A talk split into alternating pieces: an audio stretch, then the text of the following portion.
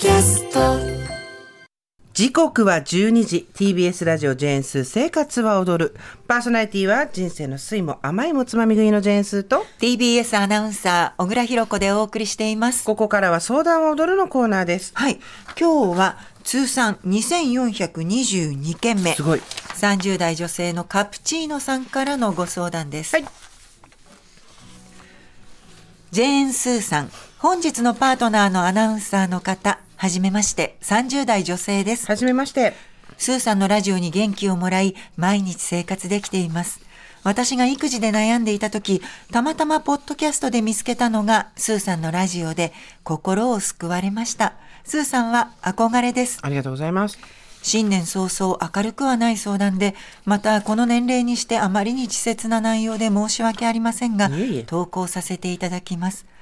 私の悩みを一言でまとめると、常に自分の判断が正確と思えなくなったということです。私は今まで家族や周りの友人など人間関係に恵まれてきたと思っています。全く悩みがなかったわけではありませんが、振り返ってみたときに人に恵まれて、そのおかげか自己肯定感は高い方だったのではないかと思います。しかし、学生の頃、ハラスメントを受け、最初の大きな挫折を味わいました。君はわがままだ、など、えー、もろもろの心ない言葉を言われ、心を病みました。そこから立ち直り、なんとか就職できました。就職先では仕事はもちろん人間関係にも恵まれ充実した生活でした。しかし人生の転機となる結婚、出産が訪れた時、完全に自信を喪失してしまいました。ほぼワンオペの中、夫とは何かにつけて意見が合わず、その度、苦手な言い争いになってでも、何とか分かり合おうとしてきました。ある時夫から、君はわがままだ。話し合っても無駄だと言われました。あまりのショックに立ち直れなくなってしまいました。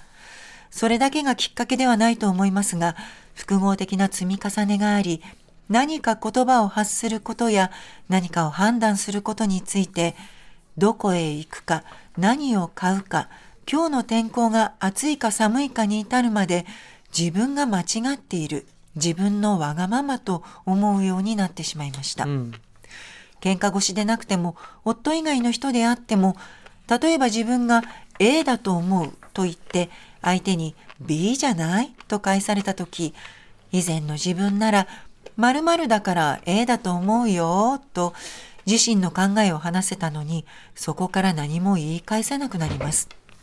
むしろ、相手の意見の方が間違いないと思ってしまいます。苦しいです。そして、それは仕事や育児面でも決していい影響はないことは分かっています。実際に悪影響が出つつあります。これをスマホで打ち込みながら泣いています。悩みを打ち明けたくても嫌だと思っているのは私だけだ。私の方が間違っていると思った途端、誰にも話せなくなります。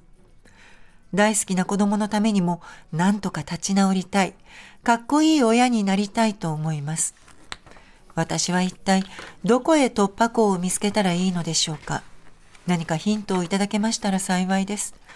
ちなみに子供は夫が大好きです。世間からもいい父親だと認識されています。それはいいことですが、私がやっぱりおかしいから何もかも我慢しなくてはいけないと思えて辛いです。はい、えー昔あった出来事と同じ言葉を全然違う人からはい。言われたことによってそれ自体の言葉の意味っていうよりも、当時の記憶が引っね張り出されちゃってえ。うん。辛くなっちゃってるんだろうね。この「君はわがままだ」っていうのが相当このカプチーノさんにとってはそうそう引っ張られる言葉なんだろうね。ね多分あのまあ言い争いなのか喧嘩なのかの中の何気ない一言だったりとかそんなに深い意味がなかったかもしれないけどそれが前の学生時代の深く傷ついた言葉と重ねてしまう。あるよね。そう意味軸もねそういうことってね、なんか。私あのくどいとかしつこいとか言われるとすごい あのお大暴れするんだけどあのなんか物事を考えたりする時にくどいんですよ。とかあとすごいいろいろこう言葉をに尽くしたりする時にしつこいんですよ。でそれを昔何人かの人に、あの私から見ると明らかに考えの浅い人たちなんですけど 浅はかな連中にそれを言われたことがやっぱりこう自分の中ですねの傷になってて、であの比較的心を許してる人から「ぐどい」とか言われると「かわいいとかして「うわー!」みたいになってなるんですけど。あるよねあるそういうねなんなんてことない言葉がこっちにとっては致命傷みたいなのあるあるあるねうんある本当にいっぱいある、いっぱいある。で、ただ、えっと、もしかしたら考え方を整理することで、カプチーノさん少し楽になれるかもなと思いながら今相談聞いてたんですよ。はいで、えっと、私の悩みを一言でまとめると、常に自分の判断が正解と思えなくなったってあるじゃないですか。ん多分、これみんなそうです。はいえ常に自分の正判断が間違ってるかなって思いながらやってます。はい。常に探ってます、うん、でこれが絶対で正解よっていうのはよっぽどのことがない限りもうそのすごく簡単なことじゃない限り、ないです。はい。はい。例えばですけど例えば？お昼時に申し訳ないんですけどトイレでどの個室を選ぶかとかもどこれが絶対正解だと思って入ってるわけじゃないでしょ。全くない。だけどたまに失敗することあるじゃある。ん でしょ？あここ流れが悪かった。あとかさごめんなさい。ここ音出ないとかさ、ある。じゃないですか。だから人生の決断選択決断失敗の連続なので、常にいつもいつも自分の判断が絶対に正解とは思えないって意味だと思うんですけど、はい。それがうっすらみんなある状態っていうのがまず一つ、だから考え方としてそれ。であと,、えー、と自分の選択っていうのが、えー間違っている何かを判断することにおいて自分が必ずわがままを言ってるとか間違ってるというふうに思っちゃう。まあ多分反強い反応が出ちゃってるんだろうね自分の中で。で自分でもこれは強い反応だなって分かってるんだけどどうにもできないってことだと思うんですけど、まずここで一個、えっとまあ、この言葉をまた言うのはちょっとえインパクトが強すぎてた。らごめんねサインなんですけど、わがままと不正解ってイコールじゃないんですよ。うん。つまりわがままを言わなければ正解になるわけじゃないんですよ。ああそうね。わかる、うん。うん。わがまままっていうのは選択肢として間違ってるとかっていうことじゃないし、同じように、えっとじゃあが全部我慢すればそれが正解になるのかって言ったらならないんですよ。どういうことになるかと全部我慢して誰かの意見に合わせててそれで誰間違ってたりなんか良くないことが起こると人のせいにするんですよ。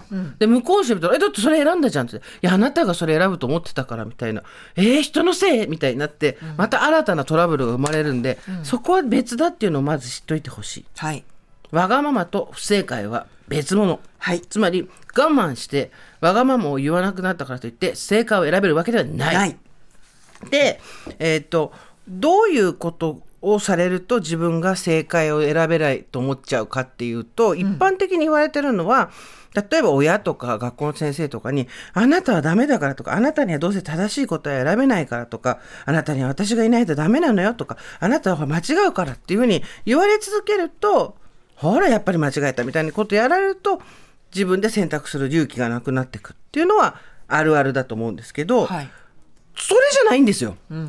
あなたは間違ってるとか、あなたはじ、あなたはダメだとかっていうのは一言も言われてないんですよ。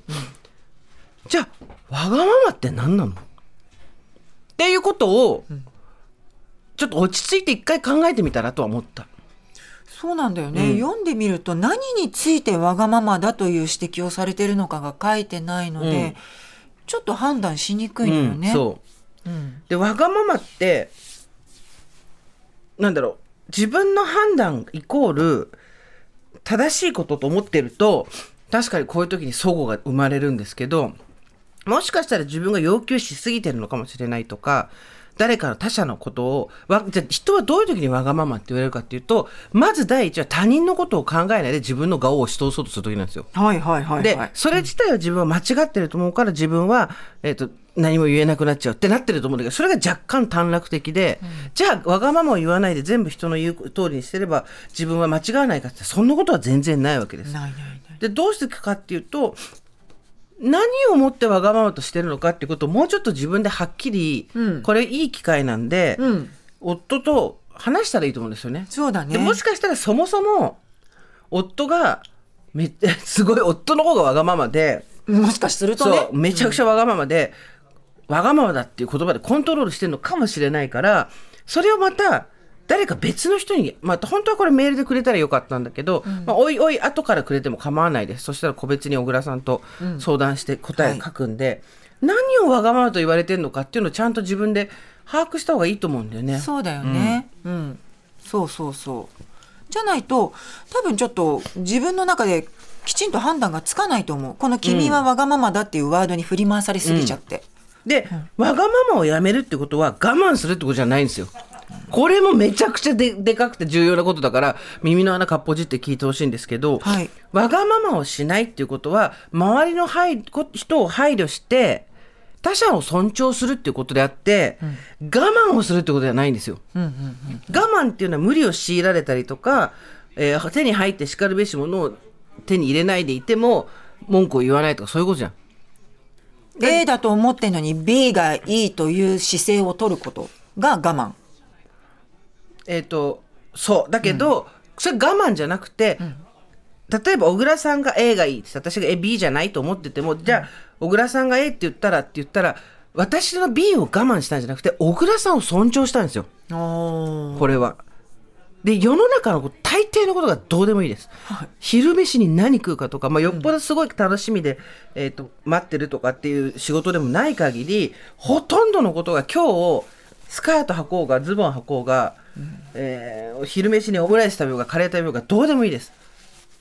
そうだね。選択としてはどうでもいい。から、えどうでもいいことに関しては基本的に譲っていくっていうのは一つ手としてはあると思うんですよ。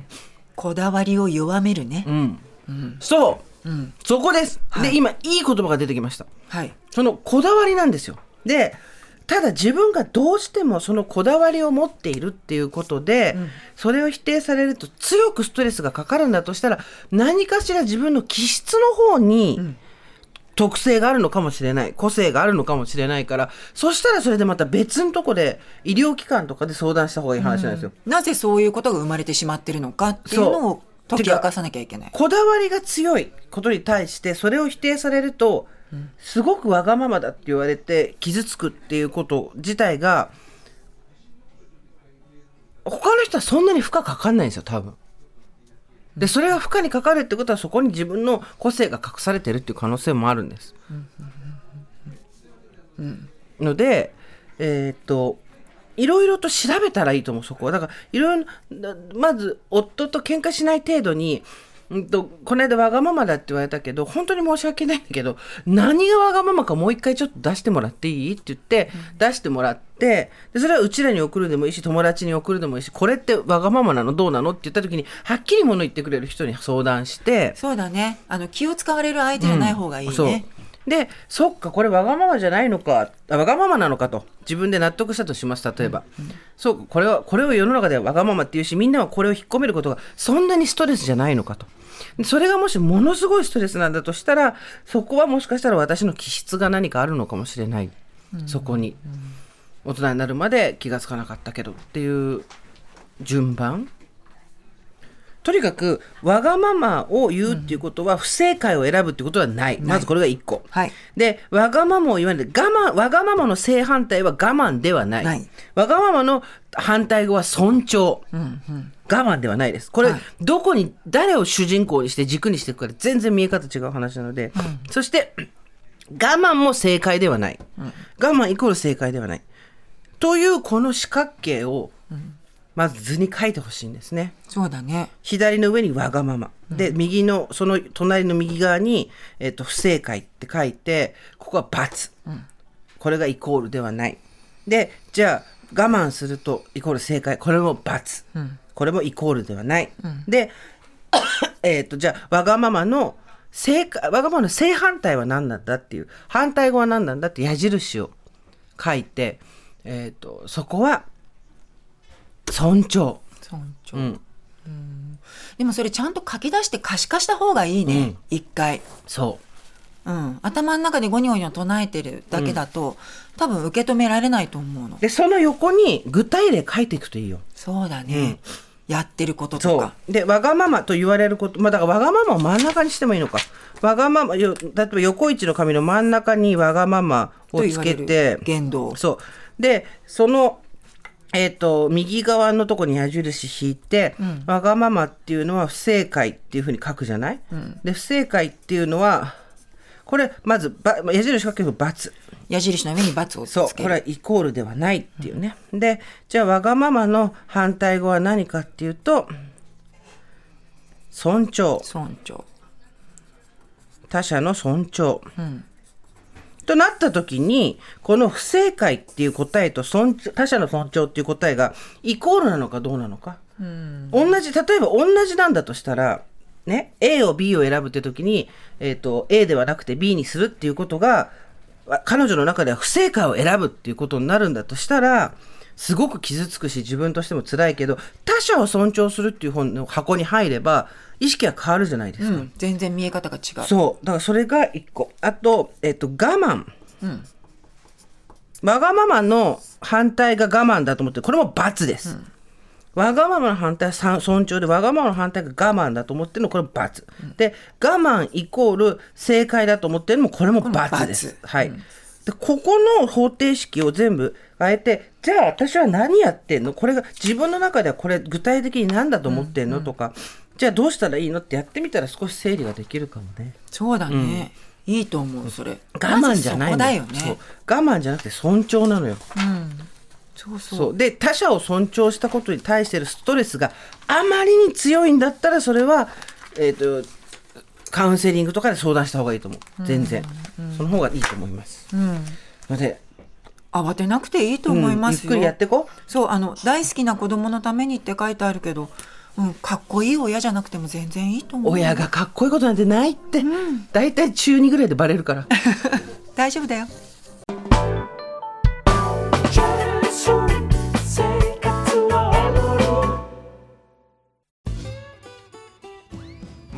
月曜から木曜朝8時30分からお送りしているパンサー向井のフラット向井さん不在の木曜日を担当するヤーレンズのデイジュンの之介とどうも落合博満です。違います。奈良原正樹です。